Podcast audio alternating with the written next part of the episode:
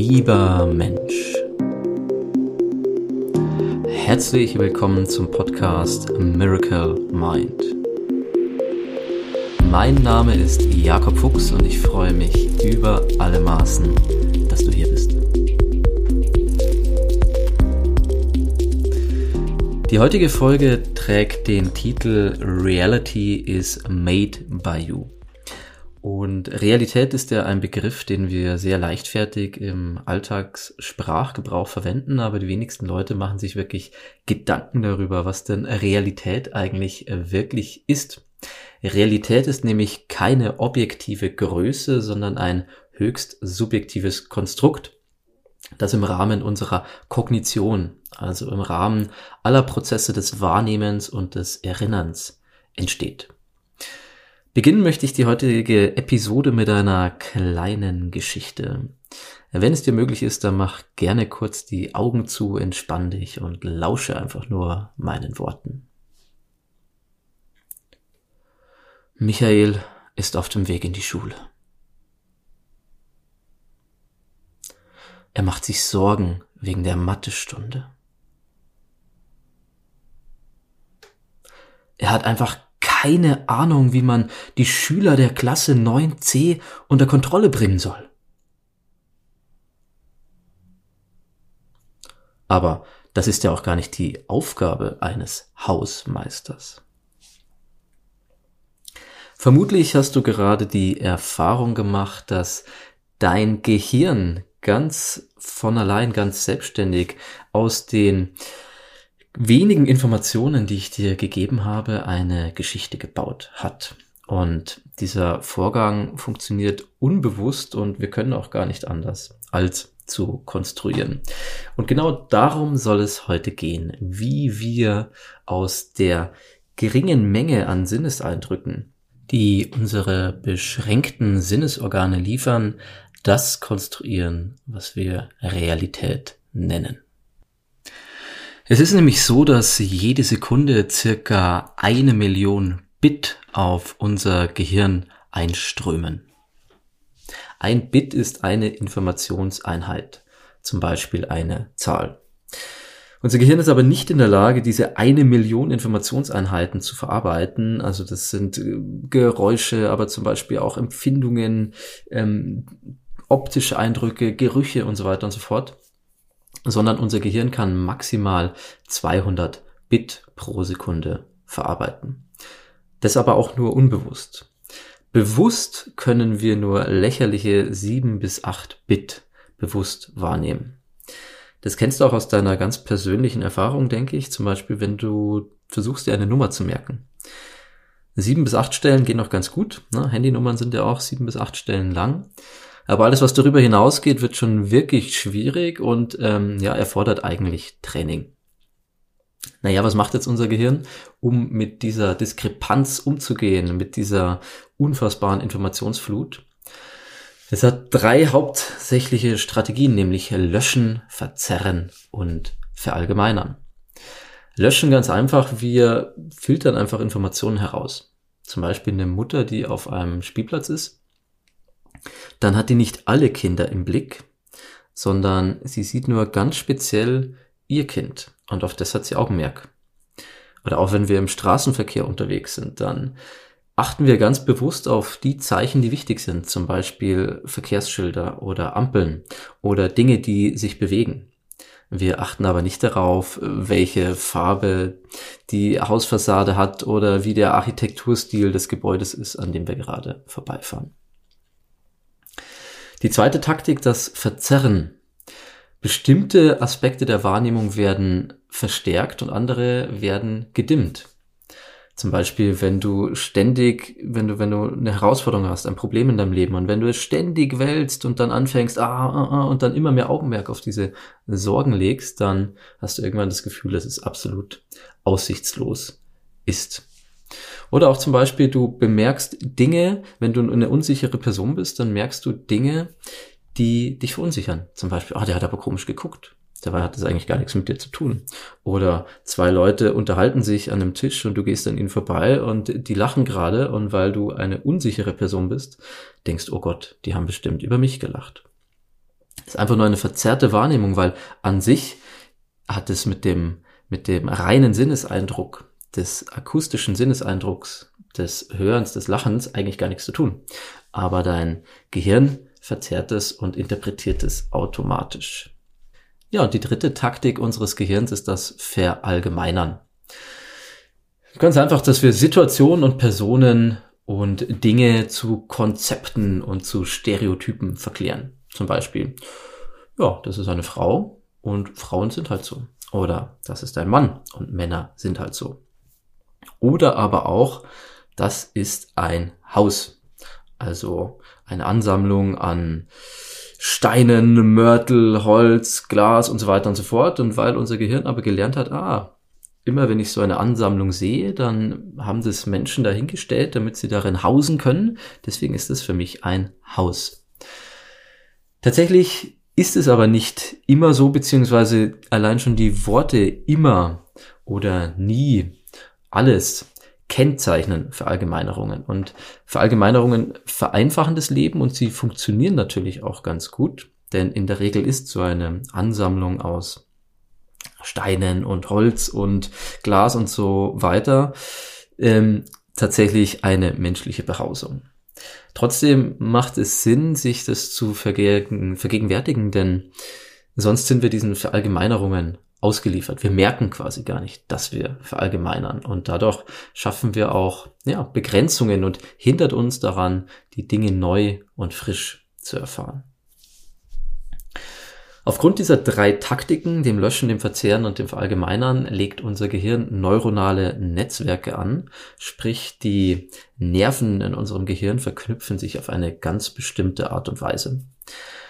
Und unser Gehirn verbraucht ja wahnsinnig viel Energie, knappe 25 Prozent unseres Energiehaushaltes. Und es ist natürlich darum bemüht zu sparen, weil es einfach das Überleben verbessert, die Überlebenschancen verbessert. Und deswegen legt es eben energiesparende Muster an, die tatsächlich auch wirklich physisch hm, ja, nachweisbar sind. Also wenn quasi ein Reiz, eine Interpretation, eine bestimmte Erfahrung einmal angelegt wurde, dann tendiert das Gehirn dazu, immer wieder die gleiche Interpretation zu verwenden, immer wieder die gleiche Verallgemeinerung. Und so entstehen dann auch Glaubenssätze und Verhaltensmuster. Das ist wie, wenn quasi das Gehirn legt erst einen kleinen Weg an, ein kleiner Trampelpfad durch den Wald und irgendwann wird aus diesem kleinen Trampelpfad eine Autobahn und es ist verdammt schwierig dann, ja, zu dem Ziel zu kommen, ohne diesen Weg zu nehmen. Jeder von uns weiß ja auch, wie schwer es ist, Glaubenssätze oder Gewohnheiten zu verändern. Diese neuronalen Netzwerke werden eben ganz stark beeinflusst von Erinnerungen, also Erfahrungen, die wir gemacht haben. Zum Beispiel der Klassiker kennt jeder, also hat nicht jeder gemacht, aber jeder kennt die Geschichte vom Kind, das auf die Herdplatte fasst und sich die Hand verbrennt und sein Leben lang einfach Herdplatte mit Schmerz verbindet. Ja, unsere neuronalen Muster, unsere Filter werden also ganz stark durch Erfahrungen geprägt. Gleichzeitig aber auch durch äh, Deutungen, also durch die Routine, die wir uns angewöhnen bei der Interpretation von Reizen, von Wahrnehmung. Viele Reize sind ja erstmal neutral, zum Beispiel eine Farbe. Ich sehe ein grünes Licht an der Ampel. Weil ich aber gelernt habe, dass dieses grüne Licht an der Ampel bedeutet, ich kann die Straße gefahrlos überqueren, werde ich auch in Zukunft davon ausgehen, dass immer wenn ich dieses grüne Licht sehe im Kontext Straßenverkehr, ja, dass mir kein Schaden droht, wenn ich über die Straße gehe. Daraus sieht man schon, dass hier aus dieser Deutung, die wir immer wieder gleich vollziehen, Reaktionsmuster entstehen. Das heißt, ich gehe da immer wieder bei grün über die Ampel und bei rot bleibe ich stehen. Unsere neuronalen Netzwerke sind damit zu 100 Prozent durch unsere individuellen Erfahrungen geprägt und das führt letztendlich auch dazu, dass jeder einzelne von uns eine ganz bestimmte, eine ganz spezifische Art hat, die Welt zu sehen. Denn genauso wie jeder Mensch ein absolut einzigartiges Genom hat, also einen einzigartigen Genpol, genauso hat auch jeder Mensch einen absolut einzigartigen Erfahrungsschatz. Es gibt keinen Mensch, der genau die gleichen Erfahrungen macht wie ein anderer. Und der Witz ist, dass da schon wirklich ganz kleine Unterschiede reichen. Ne? Wenn du auf dem Fußballfeld stehst und du stehst ein Meter links oder rechts, ne, ihr macht die gleiche Erfahrung, ihr steht beide auf dem Fußballfeld und der eine kriegt den Ball ins Gesicht, der andere nicht. Und das verknüpft alle anderen, äh, verändert alle äh, anderen Erfahrungen, die du in deinem Leben machen wirst, weil ab dann wirst du ein Fußball mit Schmerz im Gesicht verbinden. Diesen Umstand, dass jeder Mensch absolut seine eigene Realität konstruiert, thematisiert auch die philosophische hm, Perspektive des Konstruktivismus. Der Konstruktivismus ist eine philosophische Theorie, der sich mit dem sogenannten Universalienproblem beschäftigt, nämlich mit der Frage, gibt es denn überhaupt eine allgemeine Wirklichkeit? Oder ist das eigentlich alles nur Einbildung, was ich hier wahrnehme? Naja, der Konstruktivismus kommt zu der Erkenntnis, wir können es nicht genau sagen. Das Einzige, was wir sagen können, ist, dass wir Erfahrungen machen. Also es gibt ein Subjekt, das erfährt.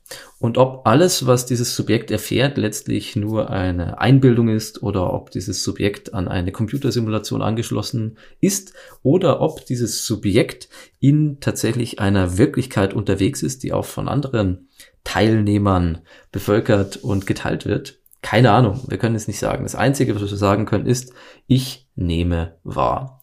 Und diese Wahrnehmung ist hochgradig subjektiv. Eine objektive Welt, eine objektive Realität ist nicht zugänglich, weil alle Informationen, die wir aufnehmen, immer interpretiert werden. Wir sind eigentlich, wir sind damit also nicht neutral, sondern wir sind hochgradig befangen in der Interpretation der Informationen, die wir über unsere Welt wahrnehmen. Ja, eine objektive Wahrheit ist damit für den Menschen nicht zugänglich. Und das, was wir als Realität bezeichnen, ist eine Gedächtnisleistung, ist unser Konstrukt von der Welt, das wir auf der Basis unserer bisherigen Erfahrungen konstruieren. Ja, objektive Wahrheit ist damit eine Illusion und im besten Falle können wir eine Wahrheit teilen, die intersubjektiv ist, also eine geistige Schnittmenge, die für sich für uns gleich anfühlt, aber letztendlich trotzdem unterschiedlich ist. Also wenn ich jetzt auf den Himmel zeige und sage, hey, siehst du, wie schön blau der Himmel ist, dann betrachten wir zwar das Gleiche, aber ich habe keine Ahnung, ob sich die Farbe Blau für dich ganz genauso äußert wie für mich. Also ob du das Gleiche siehst wie ich oder nicht. Oder ob quasi dieses Phänomen des blauen Himmels für dich ganz anders aussieht als für mich. Das könnte einen jetzt in Bedrängnis bringen und man könnte sich denken, oh Gott, oh Gott, oh Gott, wenn es keine objektive Wahrheit gibt, wie kann ich mich denn darauf verlassen, was wahr ist oder was, was funktioniert und was nicht? Oh Gott, das ist ja total unsicher, wenn hier alles nur Interpretation ist. Der Witz ist, wir brauchen gar keine objektive Wahrheit, sondern was wir brauchen, sind sogenannte viable Wege, also gangbare Wege, also Theorien und Prozesse, die funktionieren, die uns zum Ziel führen, die sich als sinnvoll bewähren. Tatsächlich geht auch die Wissenschaft nicht anders vor. Also auch die Wissenschaft verwendet Theorien, solange bis es bessere gibt. Die sagen einfach, okay, ich glaube, es ist so. Ich probiere aus, ob es funktioniert. Okay, es passt, es funktioniert. Dann gehe ich weiter mit dieser Vorstellung. Solange bis es sich herausstellt, dass diese Vorstellung nicht funktioniert oder bis ich eine bessere finde. Warum erzähle ich dir das Ganze? Natürlich habe ich hier auch immer den Fokus auf die irrationalen Phänomene unserer Wirklichkeit. Es gibt ja ganz viele Dinge, die können wir uns nicht erklären und wir haben keine Ahnung, warum ist es so. Und viele rationale Menschen schieben dann alles, was sie sich nicht erklären können, einfach weg in die Mottenkiste des Unwahren. Und das ist für mich aber Bullshit, weil das ist kein, kein viabler Weg, also kein funktionaler Weg, sondern das ist einfach nur so, okay, was ich nicht verstehe, das äh, tue ich so, als gibt es es nicht. Und das ist einfach nur die Vogelstrauß-Nummer. Die Ethnologie zeigt uns einen ganz schönen Weg, mm, wie man mit irrationalen Phänomenen viabel, also funktional umgehen kann. Ich habe Ethnologie studiert und äh, bin ein wirklich großer Fan der ethnologischen Brille, weil die Ethnologie letztlich nicht wertet, sondern versucht wirklich alles auch im ja, aus der intrinsischen Bewertung herauszusehen, also eine Kultur nicht von außen zu bewerten, sondern von innen, aus der Innenperspektive. Und der Ethnologe hat natürlich äh, häufig auch Probleme, wenn er quasi mit Phänomenen konfrontiert wird, die aus seiner eigenen subjektiven kulturellen Brille heraus eigentlich gar keinen Sinn machen.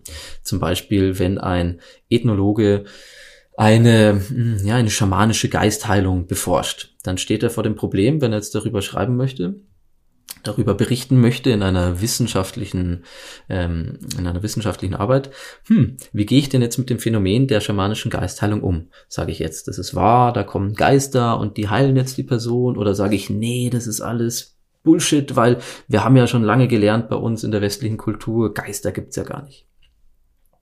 Der Witz ist, er muss sich diese Frage gar nicht stellen, denn er kann sie nicht beantworten. Er kann weder nachweisen, dass es Geister gibt, noch dass es sie nicht gibt. Deswegen hält sich der Ethnologe an das, was er nachweisen kann. Er kann nämlich einfach gucken, hey, ist dieser Mensch nach dieser Geistheilung geheilt oder ist er immer noch krank? Weil das kann man tatsächlich messen.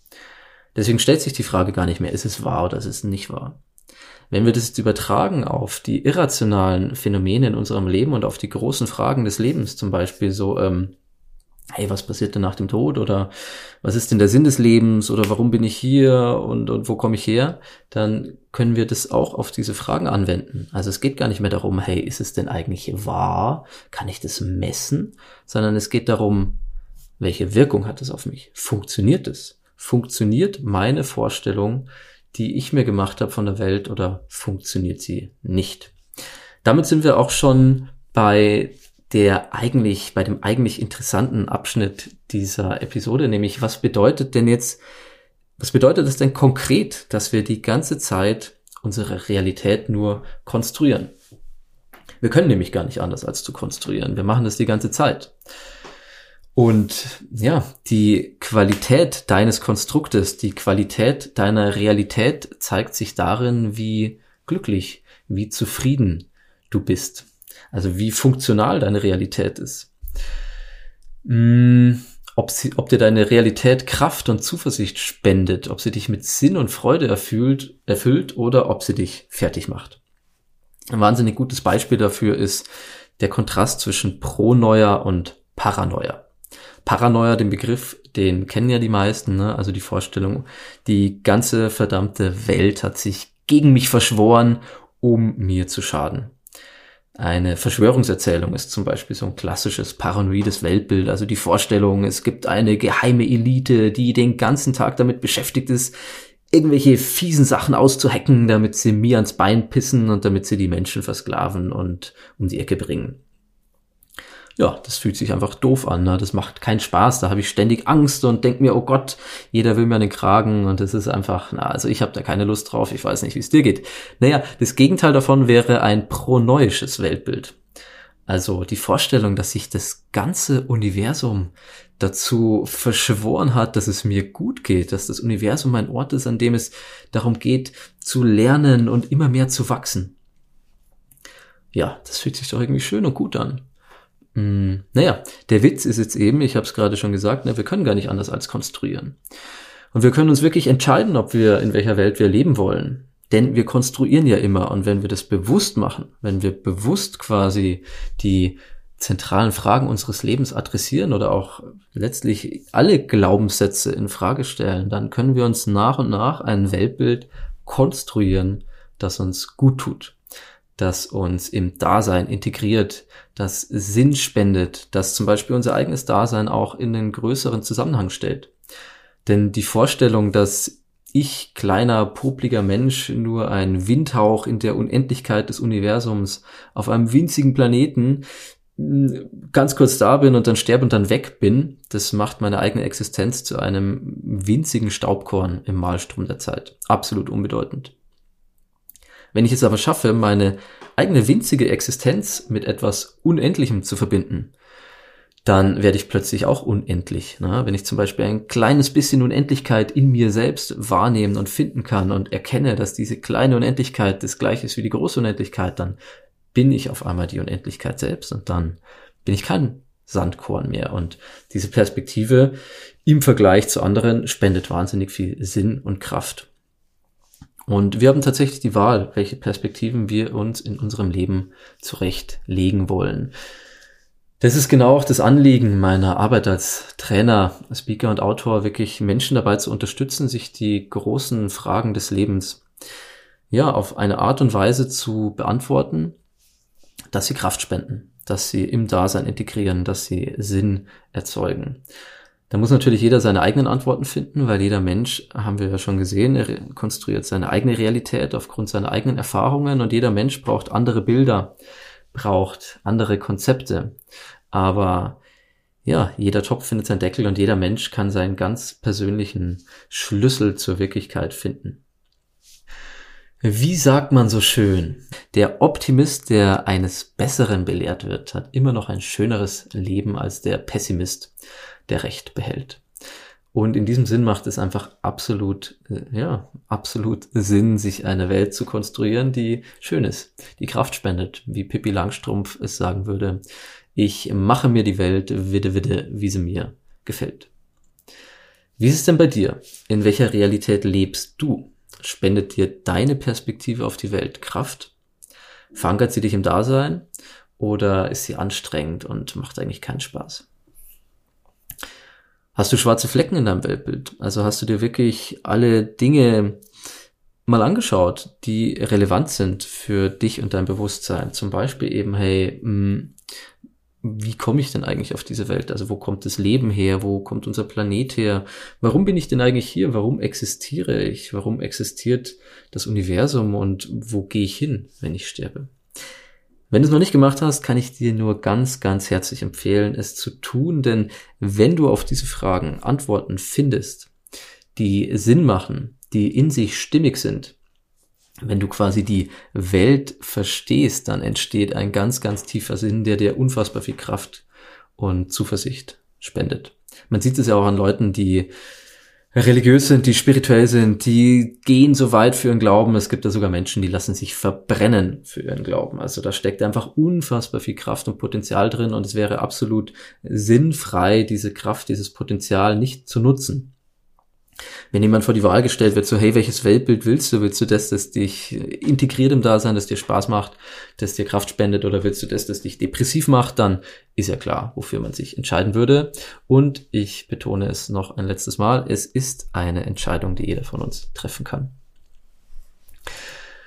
Ja, was bedeutet das aber auch konkret für den Umgang mit anderen Menschen, die Tatsache, dass wir unsere Realität immer konstruieren? Es bedeutet, dass jeder Mensch letztendlich in seiner ganz eigenen individuellen Trance ist, dass jeder Mensch auf seiner eigenen Realitätsinsel sitzt. Manche sind näher beisammen, manche sind ähnlicher, manche sind auch sehr weit auseinander und zwischen manchen kann man auch gar keine Verbindung herstellen. Wir können uns damit niemals zu 100% verstehen, auch wenn wir die gleichen Worte benutzen. Eine Trance kann niemals mit einer anderen identisch sein. Ich habe es ja vorher schon gesagt, jeder Mensch macht individuelle Erfahrungen und damit kann auch die Realitätsinsel, auf der wir leben, nie zu 100 Prozent gleich sein. Ja, was folgt daraus? Es folgt daraus, dass wir nicht immer recht haben müssen. Wir müssen uns gar nicht streiten, weil objektive Wahrheit gibt es eh nicht. Wahrheit ist relativ, Wahrheit ist ein Konstrukt. Und ja, deswegen geht es gar nicht darum, Recht zu haben. Es geht darum, funktionale Perspektiven zu haben und diese funktionalen Perspektiven konstruktiv übereinander zu legen. Wenn Menschen Recht haben wollen, dann ist es auch immer ein Zeichen dafür, dass sie unsicher sind, dass sie unsicher sind in ihrer eigenen Realität. Wenn ich felsenfest davon überzeugt bin, was für mich funktioniert und mir gleichzeitig bewusst bin, dass es keine objektive Wahrheit gibt, sondern nur mein ganz persönliches Konstrukt, dann muss ich gar nicht recht haben, dann kann ich auch die Meinung des anderen stehen lassen. Wenn ich aber felsenfest davon überzeugt bin, dass ich die Wahrheit kenne und jemand anders stellt diese Wahrheit in Frage, dann muss ich diese Wahrheit verteidigen, weil wenn ich sie nicht verteidige, dann gebe ich zu, dass sie nicht wahr ist. Und das ist ein Problem. Dann bricht meine ganze Welt zusammen. Und das ist auch ein großes Problem, wieso Leute sich dann aufgrund von Glaubensfragen zum Beispiel die Köpfe einschlagen. Weil dein Gott hat einen Bart und mein Gott hat keinen ach du Kacke, da müssen wir uns jetzt drum prügeln. Ne? Ist natürlich Bullshit. Ja, damit sind wir auch schon am Ende dieser Episode angelangt, am Finale bei der Zusammenfassung. Unsere Sinne nehmen nur einen kleinen Bruchteil der inneren und äußeren Umwelt wahr und dieser Bruchteil ist schon so eine enorme Flut, dass er unser Gehirn absolut überfordert und nicht komplett verarbeitet werden kann, weswegen unser Gehirn diese Flut an Informationen reduziert. Wir filtern die Reize, die von außen kommen und dieser Filter basiert auf unseren bisherigen Erfahrungen. Wir sind diesem Filter aber nicht ausgeliefert, sondern wir können diesen Filter ganz bewusst kultivieren. Wir können ihn so kultivieren, dass daraus unser ganz persönliches Wohlfühl-Weltbild entsteht. Und genauso wie jeder Mensch genetisch einzigartig ist, hat auch jeder Mensch ein absolut einzigartiges Erfahrungsprofil. Damit hat jeder Mensch seine ganz einzigartige Realitätsbrille auf. Ich sage auch immer gern, jeder Mensch ist ein ganz einzigartiger, dreidimensionaler Raumzeitabdruck, durch den sich Bewusstsein auf diese Erde manifestiert. Es gibt so viele Realitäten, wie es Menschen gibt, beziehungsweise wahrscheinlich sogar so viele, wie es Lebewesen in diesem Kosmos gibt. Ja, das ist doch eigentlich eine ganz schöne Perspektive, dass sich über die Individualität des Lebens, Bewusstsein. Ich finde gerade keine Zahl, verzeih mir, ich stock gerade ein bisschen, weil also ja, also unendlich, oft in unendlich vielen verschiedenen Manifestationen und Erfahrungsfiltern, Brillen in diesem Kosmos erfährt. Jetzt bin ich aber ein bisschen abgeschweift von dieser Zusammenfassung. Was bedeutet die ganze Geschichte konkret für uns? Da wir immer konstruieren, wir können gar nicht anders, sollten wir unser eigenes Leben prüfen. Lebe ich in einem wohlwollenden oder in einem feindlichen Kosmos? Ist mein Weltbild funktional oder dysfunktional für mein Bewusstsein? Und die zweite Konsequenz aus dieser Tatsache, dass wir Realität konstruieren, ist, dass Streit obsolet wird. Weil jeder auf seiner eigenen Insel sitzt, brauchen wir gar nicht recht haben. Wir können uns nur auf eine gemeinsame Perspektive einigen. Solange sie uns und auch die anderen in einer vernünftigen Freiheit nicht einschränkt, ja, ist es für mich auch absolut der gangbarste Weg. Und das Schöne ist, dass diese Perspektive so entspannend ist. Man muss sich gar nicht mehr streiten. Man kann sich einfach in das Nichtwissen hinein entspannen. Wie sagt man so schön? Der wahre Weise weiß, dass er nichts weiß. Ich hoffe, ich konnte deine Realität, dein Konstrukt sanft wachrütteln und ich hoffe, du hast Lust bekommen, deine Weltsicht auf den Prüfstand zu stellen. Und vielleicht gehst du ja auch in Diskussionen in Zukunft entspannter mit der Perspektive, mit dem Realitätskonstrukt anderer Menschen um. Damit sind wir am Ende dieser Episode. Ich hoffe, es hat dir Spaß gemacht. Ich hatte große Freude und ich wünsche dir noch einen ganz wunderbaren Tag, egal wo du gerade bist, was du auch gerade tust. Viel Spaß beim weiteren Realität konstruieren. Mach's gut. Ciao. Das war eine Episode aus dem Podcast Miracle Mind mit Jakob Fuchs. Ich würde mich wahnsinnig darüber freuen, wenn du meinen Podcast abonnierst und wenn du mir so die Möglichkeit schenkst, dein Leben ein gutes bisschen mehr zu verzaubern.